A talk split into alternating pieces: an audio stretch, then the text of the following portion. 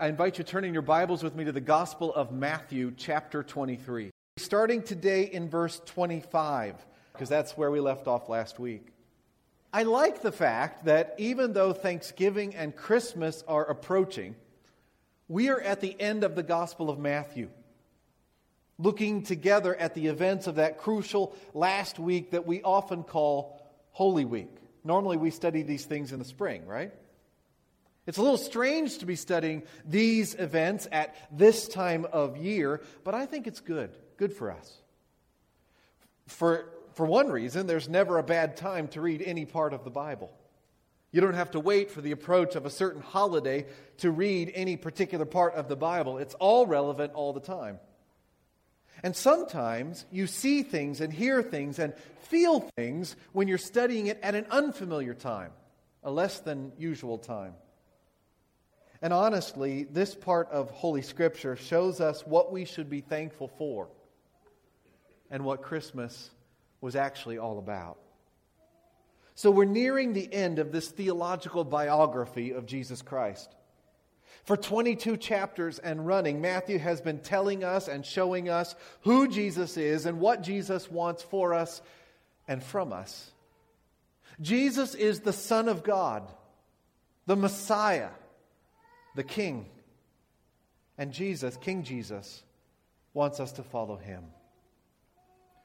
But we've also seen that there was a group of Jewish religious leaders who did not want people to follow Jesus. They were called the teachers of the law and the Pharisees. There were other groups against him too, but the spotlight is on them. When Jesus came riding in on a donkey on that triumphal Sunday, these guys became indignant that he got so much praise. I'm sure they hated it when he tossed the tables in the temple on Monday. And then they confronted him on Tuesday with questions meant to demean and belittle and trick him, questions meant to stop him and get him into trouble with the people and with the Roman overlords. But Jesus had questions for them. And when Jesus was done, there was silence. Oh, they hated him then. That same day, Tuesday of this week, recounted in Matthew 23, King Jesus began to denounce them in front of the crowd. Remember this? We looked at it three weeks ago. He said they were terrible leaders. They preached but didn't practice what they preached. They piled heavy burdens but didn't lift a finger to help. They loved honor but they never humbled themselves. And then, therefore, we looked at this last week, Jesus pronounced upon them, Woe. Do you remember this? Woe to you, teachers of the law and Pharisees. He says it seven times. I just can't imagine what it must have felt like to be there. Woe to you, teachers of the law and Pharisees. Woe to you, teachers of the law and Pharisees. It's so devastating. We learned last week that a woe is the opposite of blessed. Woe is the opposite of what we saw back in the Beatitudes. He began his first major teaching, major block of teaching with the Beatitudes blessed are, blessed are, blessed are. Here he begins his last major teach, block of teaching with woe to you, woe to you, woe to you. Woe is the opposite of flourishing.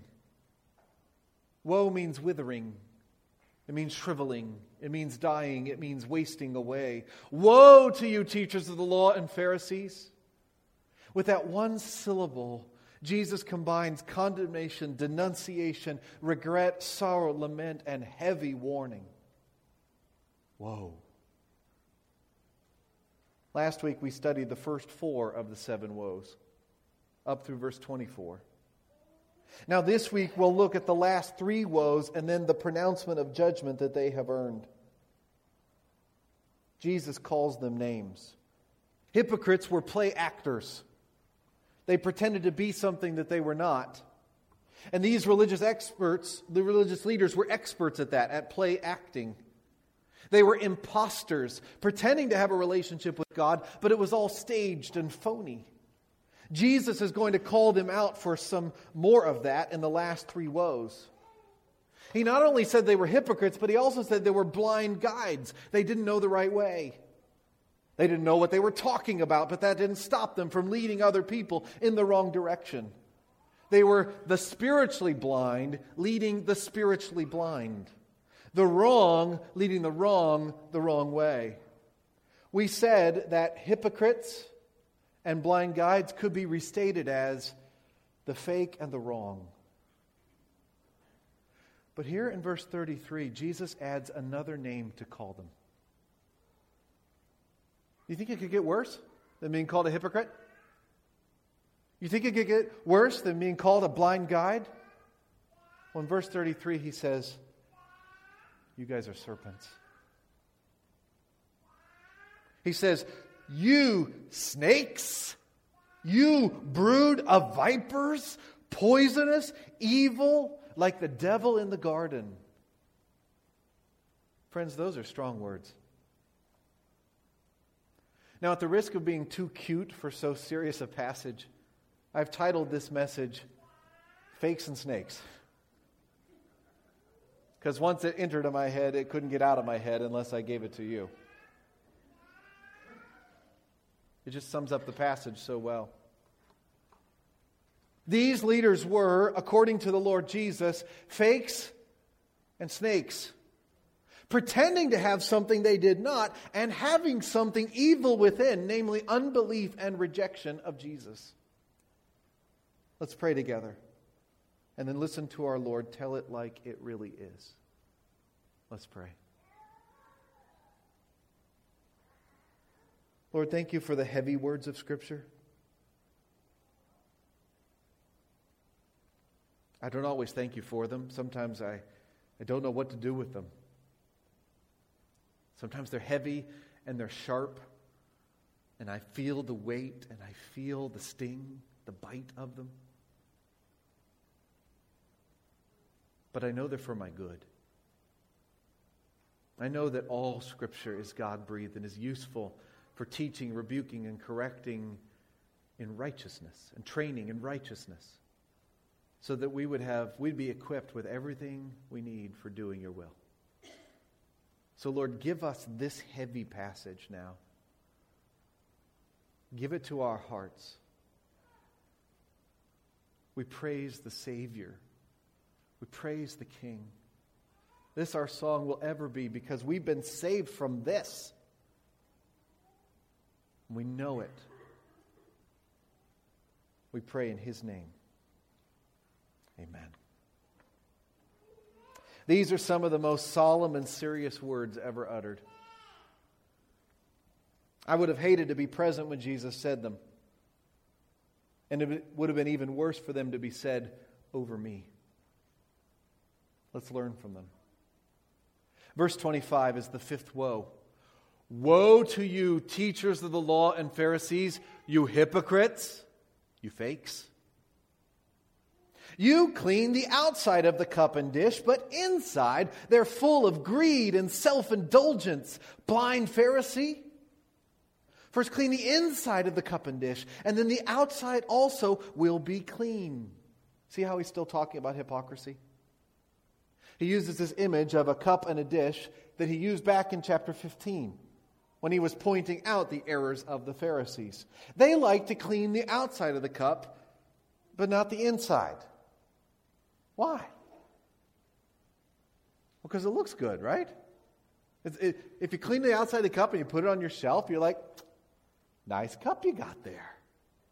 I mean, who doesn't like to look good on the outside? We all do. You guys all look good on the outside today. Got all cleaned up, you guys are dressed up. Some of you guys have ties on, jackets, ladies in your dresses. Everybody did something to your hair this morning. Nobody came in. I'll, Anthony and I came in with our hair just like when we woke up, but, and Dawn, you know. But the rest of you guys, I see you combed up. You look nice. Good job. There's nothing wrong with that. But Jesus says these guys only cleaned the outside, and they didn't clean the inside. How'd you like to eat off a tableware that's never been cleaned on the inside? And of course, Jesus isn't talking about tableware. And for the most part, he's not talking about whether they got dressed up for church either. He's talking about the heart. These guys were fakes. And that just steams him. You want to get Jesus mad at you? Be a fake. Do you remember the Sermon on the Mount? And how the kingdom of heaven is an upside down kingdom? We talked about that a lot. What was the other thing we described the kingdom as being? Inside out, right? Jesus wants us to be whole people, the same on the inside as on the outside. We saw it again and again in the Sermon on the Mount. But the Pharisees weren't listening to the Sermon on the Mount. It's not that they were outside in people, thinking that if they just did the outer conformity stuff, somehow it would get inside them and change them. Some of them might have had that idea, but it doesn't work that way. They weren't just outside in people, they were outside only people. Outside only. They were making a good show, but they were fake. Their insides were, according to verse 25, full of greed and self indulgence. Do you know anybody like that? Beware of spiritual leaders like that. They appear on the outside to be godly, but those who know them truly know that they're actually full of greed and self indulgence. He's not saying that they were tempted to greed and self indulgence. We're all that. He's not saying that they had occasionally given in to temptations of greed and self indulgence. He says on the outside, they presented themselves as there, and on the inside, they were nurturing greed and self indulgence. They were filled with it even though they pretended all was well.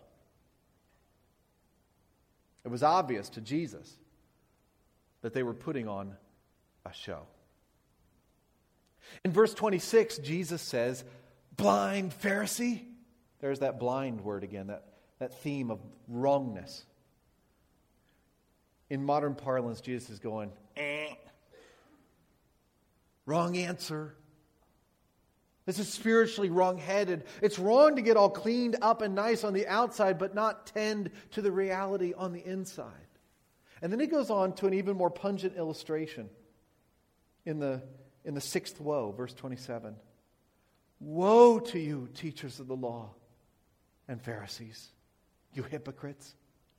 You are like whitewashed tombs which look beautiful on the outside, but on the inside are full of dead men's bones and everything unclean.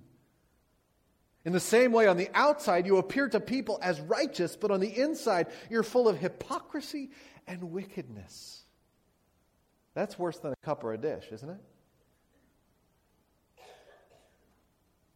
In this sixth woe, Jesus references whitewashed tombs. Why would you whitewash a tomb?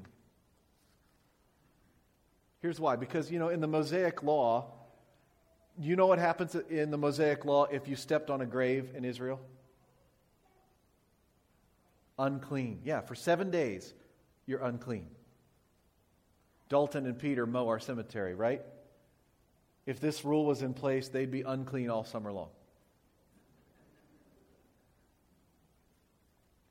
So you whitewash the tomb so people will steer clear of them. It's kind of like caution tape put up. Don't walk here. And these tombs, these monuments, these mausoleums, they all look nice when they get washed, whitewashed like that, right? Put a coat of paint on it, it's all cleaned up. Hey, not only do I know not to go over there, but it's really sharp. Hey, that's nice. They look beautiful in their own way. But Jesus says, don't let that beauty fool you. What's inside of them is dead. Jesus says that these scribes and the Pharisees were dead on the inside with hypocrisy and wickedness. Now, again, it's, it's not wrong to be clean on the outside. Nothing wrong with whitewashing the tomb. Fix it up, clean it up. It's not wrong to attend to the externals. But it is wrong to attend to the externals and ignore the more important internals. I don't think we realize how fooled we might be by the Pharisees. They were the clean living people wearing the white hats. They were the teachers of the law. The teachers of the law were the ones who knew their Bible. They were the ones who preached their Bible. They were the ones who built their lives around the Bible. These were the Bible church guys. On the outside, they looked really good. They tithed, they behaved, they followed the law. They followed the law about the law. They followed about the, the rules about keeping the law about the law. I mean, these were the they were the leaders. But on the inside, and it always comes out, in the end, you know where the graves are, you know where the bodies are buried. On the inside, they were dead. Are you dead on the inside? Are you just faking it? I hope not. There have been times in my life when I have flirted with this temptation. It's hard being a pastor sometimes because it's almost like I'm paid to be a Christian. At least I'm paid to be an example of a Christian. It seems like it. So the temptation is always there to just put on a show for public consumption. Facebook post here, Instagram my devotions, you know. Telegraph. Look at me. I got it. I got it all figured out. But on the inside, to indulge in whatever. But I want to be real. And Jesus wants you to be real. Get real. Jesus tells these fakes to get real. In verse 26, he said, First clean the inside of the cup and dish. In other words, get real. Allow Jesus to cleanse you from the inside out. Attend to the inner you. Let me say that again. Attend to the inner you. Pay attention to what's going on inside of you, of who you are on the inside. Because man looks on the outward appearance, but God looks on the heart. A lot of people don't give much thought to their hearts. But King Jesus wants our hearts and wants to cleanse our hearts and change our hearts. So we need to attend to our hearts. We need to think about our motives. Why do we do what we do? We think about our desires. What is it that I want? And how, how do I want it? We need to evaluate our affections and our loyalties. We need to ask ourselves regularly who or what am I worshiping at this moment? And get really real about the answer. Because you see how Jesus feels about pretend religion. He thinks it's malignant. We don't have to be dead on the inside. The Holy Spirit is in the business of imparting new life on the inside. But we need to get real about our need for Him. Stop our hypocrisy. Jesus hates hypocrisy. In the seventh and last woe, Jesus says that these leaders were lying, not only to others, but lying to themselves. Look at verse 29. Woe to you, teachers of the law and Pharisees, you hypocrites! You build tombs for the prophets and decorate the graves of the righteous. And you say, if we had lived in the days of our forefathers, we would not have taken part with them in shedding the blood of the prophets. So you testify against yourselves that you are the descendants of those who murdered the prophets. You are lying to the world and to yourself. And Jesus can see it. Here he builds off of that key word of tombs. You know, he just had an illustration about tombs. He, he pulls in another one. Let's talk about tombs. I see you building tombs. These might be whitewashed or, or not, but they are set up by the scribes and the Pharisees to honor the prophets of old Jeremiah, Isaiah, Daniel. Not Elijah, because he never saw the grave, but Elisha and all those other prophets of old. So many of the prophets have been killed, right? It's a dangerous occupation being a prophet in the Old Testament. Why were they killed? Because the people didn't want to hear their message.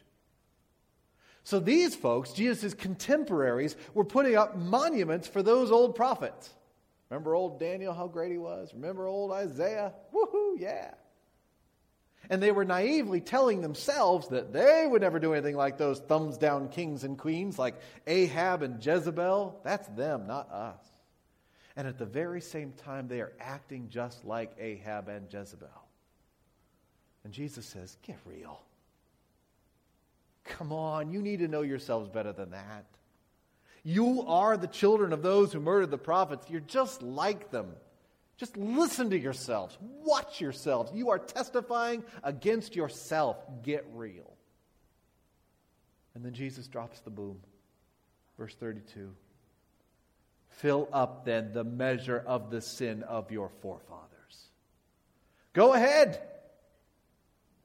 With his sad sarcasm and biting irony, Jesus tells him to go ahead and finish the job. It's all been adding up. Go ahead. Let it boil over. Verse 33 You snakes, you brood of vipers, how will you escape being condemned to hell? There's no escape for the unrepentant. Therefore, I am sending you prophets and wise men and teachers. Some of them you will kill and crucify. Others you will flog in your synagogues and pursue from town to town. The first Christian missionaries. Notice Jesus says he's sending them. And so upon you will come all the righteous blood that's been shed on earth, from the blood of righteous Abel in the book of Genesis to the blood of Zechariah, son of Berechiah, whom you murdered between the temple and the altar in the last book of the history of Israel, Second Chronicles. I tell you the truth, all this will come upon this generation. Jesus says it's all been building up and now it's going to boil over. Like for all these years, the, the, the water's been on, on medium, it's just been boiling. And now look at what you're doing to Jesus, what you're about to do on this Friday, and what you're going to do to the missionaries he's going to send out. And the, the heat is just going up and up and up, and it's just going to boil. And then you'll get what's coming to you. Within 40 years, within a generation, Jerusalem will be devastated and the temple will be destroyed. Because these people and the people following them would refuse to listen and would reject King Jesus and his emissaries snakes, brood of vipers, full of evil and wickedness and poison. John the Baptist called them snakes back in Matthew chapter 3, and now his cousin Jesus does it too. And slithering around in the background is the serpent of Genesis 3. Because on the whole, they would not get real. They would not repent. There would be no escape. Jesus says, Get righteous. Jesus is warning them to repent. With each successive woe, Jesus has been warning them of the unflourishing to come. Woe to you, scribes and Pharisees, hypocrites. Woe to you, teachers of the law and Pharisees, hypocrites, blind guides, snakes and vipers. Woe to you. And he knows. He knows that on the whole, they will not repent. He knows what's coming on Friday. They will not get righteous. They will not turn from their path. He knows. And so he issues the woes. And then he weeps. Verse 37. Oh, Jerusalem, Jerusalem, you who kill the prophets and stone those who sent you. How often I have longed to gather your children together as a hen gathers her chicks under her wings, but you were not willing. What damning words. But you were not willing. Don't let that be said of us. Jesus says if they were only willing, Jesus would gather them up and forgive them and take them under his wings. There's, a, there's an image for you Jesus, the mother hen. Over here, right in here. Think about the shelter of being under the wings of Jesus. Think about the compassion and the tenderness and, and the safety, the security. And while you do, remember to keep your eyes on the ball. This is the Gospel of Matthew.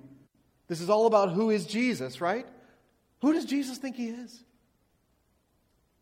Apparently, Jesus thinks he's big enough and strong enough and gentle enough to shelter Jerusalem under his wings. Notice he doesn't say that God wanted to do that, he says he has wanted to do that. And he also says that they were not willing. Not willing to get righteous.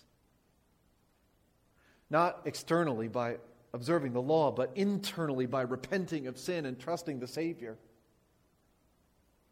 Those are incredibly sad words, but you were not willing. Don't let that be said of you. Instead, receive Jesus. If you have not yet, now's the time. Because there is no way of escape for those who refuse him.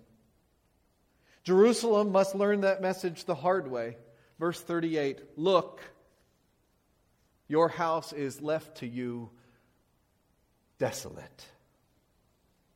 Judgment is coming, like that fig tree all withered on Monday. The house is left empty. The house is destroyed. The house is abandoned. Now, that house there might be the house of Israel. The house might be the city of Jerusalem, its capital, which is going to be sacked in a few years. I think the house is probably all, all of that, and especially the temple itself. All three, but especially the temple. The temple stands for the whole, it's the house. It's no longer the house of God, though. What's he call it? He calls it your house. And it's empty. I think that Jesus is saying that in judgment, the glory is going to leave the temple. That God is leaving his home. And in the first verse of the next chapter, and remember, Matthew didn't put any chapter divisions in the original, Jesus himself turns his back on them and walks out of the temple. Look, your house is left to you desolate, for I tell you, you will not see me again until you say, Blessed is he who comes in the name of the Lord. Keep your eye on the ball. See the little pronouns? You will not see me, Jesus, again until you say, Blessed is he who comes in the name of the Lord.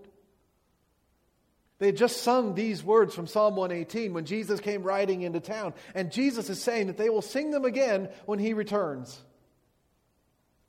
Many of them will have to say those words through gritted teeth, grudgingly acknowledging that Jesus Christ is Lord, but every mouth will confess it. The question is will we confess it with joy and gladness and faith? These people did not, on the whole. There were exceptions Nicodemus, Joseph of Arimathea. But on the whole, they were fakes and they were snakes. They rejected their king. The Apostle John tells the same sad story this way. He said that Jesus came to that which was his own, but his own did not receive him. So their house was left desolate. But John also says we don't have to follow their fate. John goes on to say, Yet to all who received Jesus, to those who believed in his name, he gave the right to become children of God. To those who receive Jesus, to those who are willing, there is no condemnation, but salvation in his name. To all who receive him and say, Blessed is he who comes in the name of the Lord, and recognize Jesus as Lord, Jesus gives salvation. In fact, he died for it. Jesus died to pay for our sins. He took the condemnation that we deserved and gives us the salvation we could never earn.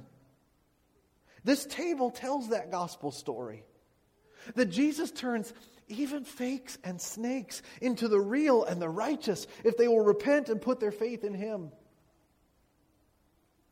If you are real and righteous through the blood of Christ, you're invited to eat and drink the celebratory meal with us.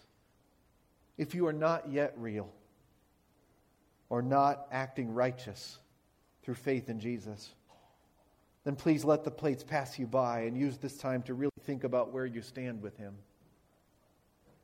This church invites you to turn from your sin and trust in the Savior.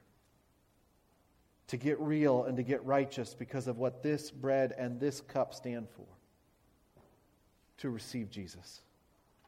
Because to those who receive him, become the children of God and get to eat at the Father's table.